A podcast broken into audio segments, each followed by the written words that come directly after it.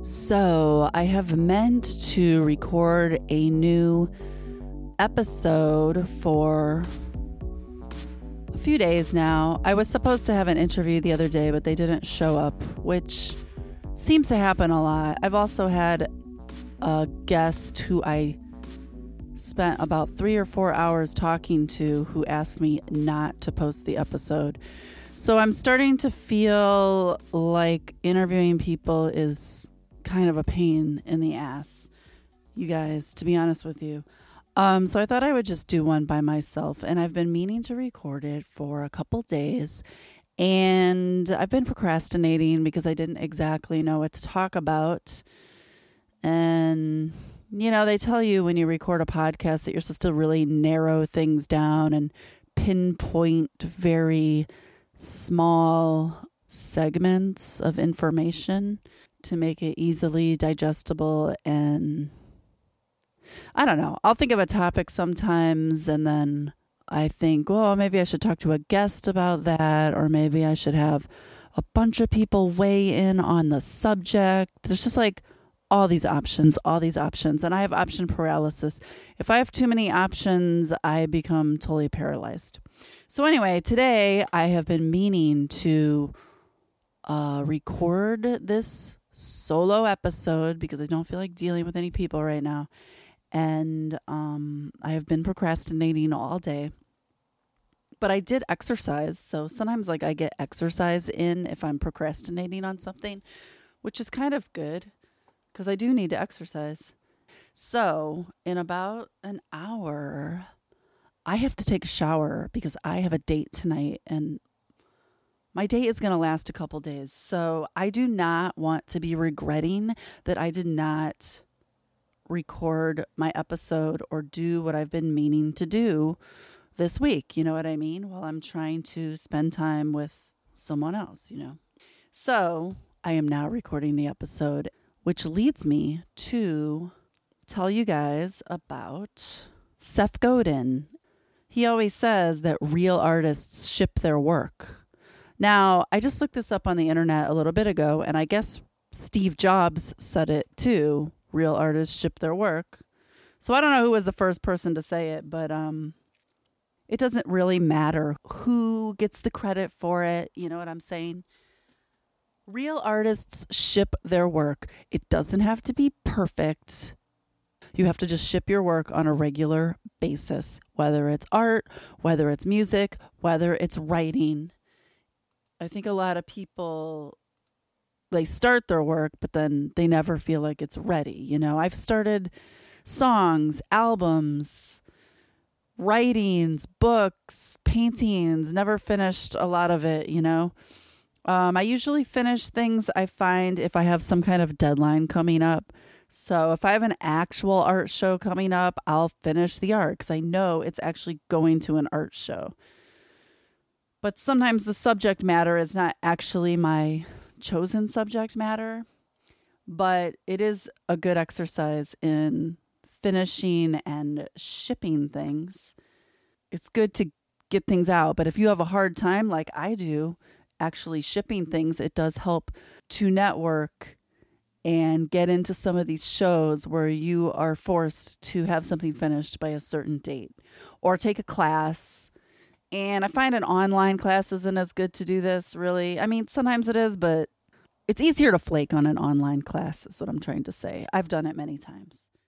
All right, so here I'm going to read you guys an excerpt from Seth Godin's book, Linchpin. This guy um, writes some really good stuff. Sometimes he annoys me a little bit, to be honest with you, but um, he really does say some brilliant stuff, and he has tons of books and he's got workshops too. I took his creatives workshop um, at the beginning of last year. It was pretty interesting, but it really did stress me out. Just so you know, if you want to try one of Seth Godin's workshops, there is a money back guarantee, and they don't give you the money back until you go through the entire class. So it's kind of worth doing it because that money back guarantee is real. Trust me. And the class is pretty good. it's kind of like uh, a social type thing. So it just kind of depends how well you get on with the people in the class that you are meeting with and stuff. But he really does encourage you to ship something every day. And there's like a diary type journal thing in it where you ship something every day, and other people in the class see it and make comments about it. And most people are pretty supportive on there, I have to say. You can find them at akimbo.com. So that's my nod to Seth Godin. And he really does try to help people. Anyway, I'm reading you an excerpt from the book Linchpin. and this is page 103. it's called What It Means to Ship. The only purpose of starting is to finish, and while the projects we do are never really finished, they must ship. Shipping means hitting the publish button on your blog, showing a presentation to the sales team, answering the phone, selling the muffins, sending out your references. Shipping is the collision between your work and the outside world. The French refer to esprit d'escalier, the clever comeback that you think of a few minutes after the moment has passed. This is unshipped insight and it doesn't count for much. Shipping something out the door, doing it regularly without hassle, emergency, or fear, this is a rare skill, something that makes you indispensable. Why is shipping so difficult? I think there are two challenges and one reason. The challenges thrashing and coordination, and the reason the resistance. Okay, so I'm going to read a little bit here and there about what thrashing is. Okay, you guys, it's not about heavy metal, really. A lot of people I know were into thrash metal and such, but um, okay, this is thrashing, which refers to how to get something accomplished, you know, in life. Uh, I'm kind of skipping around here in his thrashing section because he starts talking about software projects and all this stuff, which is, I don't know, it's kind of missing the point. All right. Any project worth doing involves invention, inspiration, and at least a little bit of making stuff up. Traditionally, we start with an inkling, adding more and more detail as we approach the ship date. And the closer we get to shipping, the more thrashing occurs. Thrashing is the apparently productive brainstorming and tweaking we do for a project as it develops. Thrashing might mean changing the user interface or rewriting an introductory paragraph. Sometimes thrashing is merely a tweak, other times it involves major surgery. Thrashing is essential. The question is when to thrash. In the typical amateur project, all the thrashing happens near the end. The closer we get to shipping, the more people get involved, the more meetings we have, the more likely the CEO wants to be involved. And why not? What's the point of getting involved early when you can't see what's already done and your work will probably be redone anyway? The point of getting everyone involved early, this is kind of referring to if you're in a job situation, I think. But, you know, I'm you guys can figure this out. All right, just listen. The point of getting everyone involved early is simple thrash late and you won't ship. Thrash late and you introduce bugs. Professional creators thrash early. The closer the project gets to completion, the fewer people see it and the fewer changes are permitted. Every software project that has missed its target date, every single one, is a victim of late thrashing. The creators didn't have the discipline to force all the thrashing to the beginning. They fell victim to the resistance. Okay, that's thrashing. You want to thrash early. I guess that's um look at options, mess around with mediums, you know, change some things, try a little of this, try a little of that. Here's what the resistance is. The resistance is your lizard brain. The lizard brain is hungry, scared, angry, and horny. The lizard brain only wants to eat and be safe. The lizard brain will fight to the death if it has to, but would rather run away. It likes a vendetta and it has no trouble getting angry. The lizard brain cares what everyone else thinks because status in the tribe is essential to its survival. A squirrel runs around looking for nuts, hiding from foxes, listening for predators, and watching for other squirrels. The squirrel does this because that's all it can do. All the squirrel has is a lizard brain. Now, I would think it has a squirrel brain, not a lizard brain, but whatever. I don't agree with everything he says. The only correct answer to why did the chicken cross the road is because its lizard brain told it to. Wild animals are wild because the only brain they possess is a lizard brain. The lizard brain is not merely a concept, it's real and it's living on top of your spine, fighting for your survival. But of course, survival and success are not the same thing. The lizard brain is the reason you're afraid, the reason you don't do all the art you can, the reason you don't ship when you can. The lizard brain is the source of the resistance, it is to keep yourself safe. A lot of this idea of the lizard brain and the resistance, I believe, also comes from I've got another book by Steven Pressfield called The War of Art, and he talks all about the resistance. And um, I don't know if Seth Godin is getting it from him or if he got it from Seth Godin or if it came from somewhere else. I'm not sure who gets the credit for this, but um, it's good for us to know about. Okay, now this is called The Daemon and the Resistance. Not the demon, but the daemon, D A E M O N. Okay. Your mind, the thing that drives you crazy and makes you special, has two distinct sections the demon and the resistance. The demon is the source of great ideas, groundbreaking insights, generosity, love, connection, and kindness. The resistance spends all its time insulating the world from our demon. The resistance lives inside the lizard brain. I first heard about the daemon when Elizabeth Gilbert talked about hers at TED. Then I read the source of her talk. Oh, blah, blah, blah. Okay. Daemon is a Greek term. The Romans called it a genius. So daemon means genius. The Greeks believed that the demon was a separate being inside each of us. The genius living inside of us would struggle to express itself in art or writing or some other endeavor. When the genius felt like showing up, great stuff happened. If not, you were sort of out of luck. Elizabeth Gilbert warns us that the life of the writer is a life that could end up on the scrap heap of broken dreams with your mouth filled with the bitter ash of failure. Why do creative ventures threaten our mental health? She wonders. Why is there writer's block but no chemical engineering block? Artistry, it seems, always leads to anguish. This anguish is caused by the clash between the demon and the resistance. Society pushes artists to be geniuses as opposed to encouraging artists to allow the genius within to flourish. Anguish? Sure, the conflict between your ideas and the outside world. More important, the chasm between the part of you that wants to be safe and invisible and your demon slash genius, which is demanding to speak up to the world. Every time you find yourself following the manual instead of writing the manual, you're avoiding the anguish and giving in to the resistance. Artists write down what the demon says. In Elizabeth Gilbert's words, I showed up for my part of the job.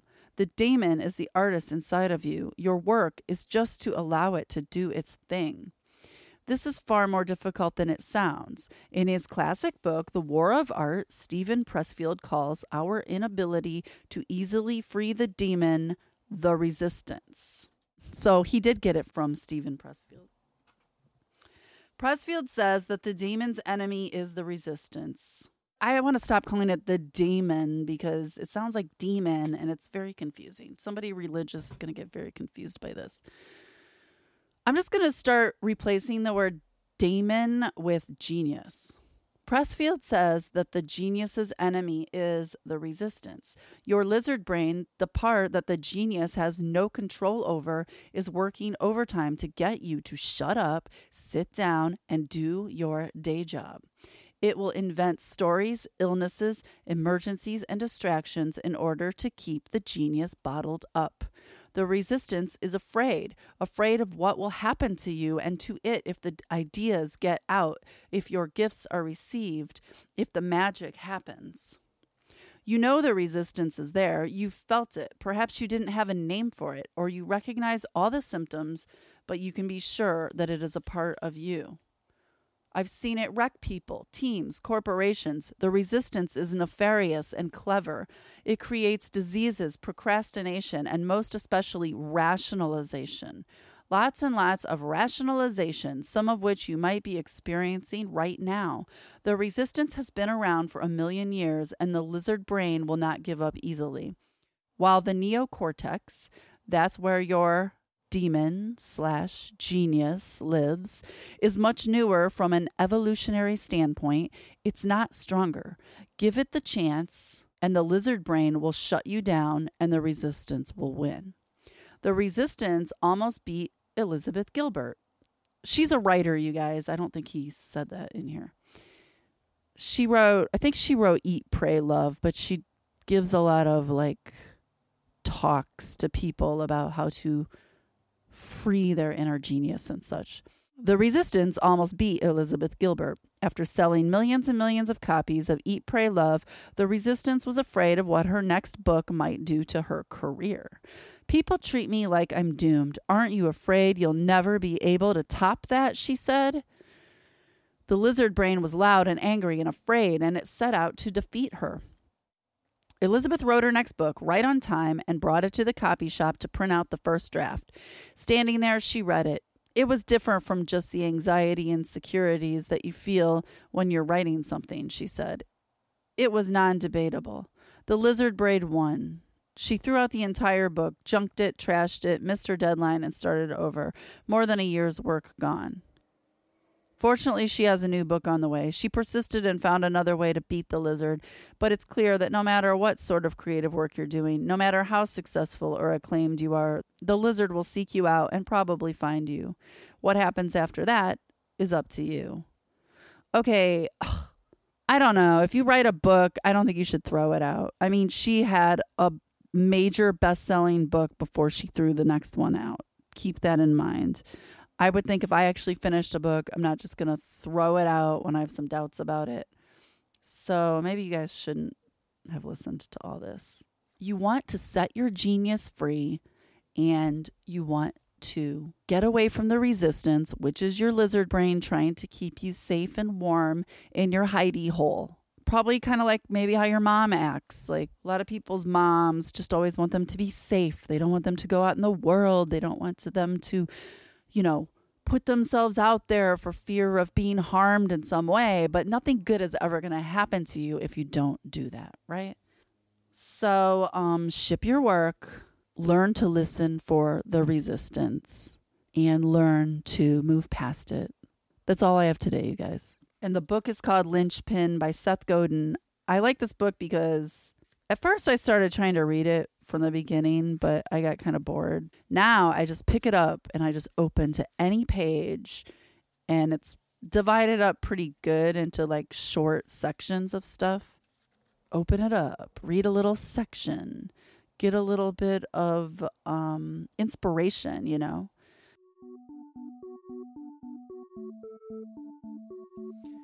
I hope you guys got something out of that and are enjoying Adulting for Artists. Um, I'm trying to get better. I'm trying to say the words things and stuff and but a lot less, but it's really hard to change your natural language.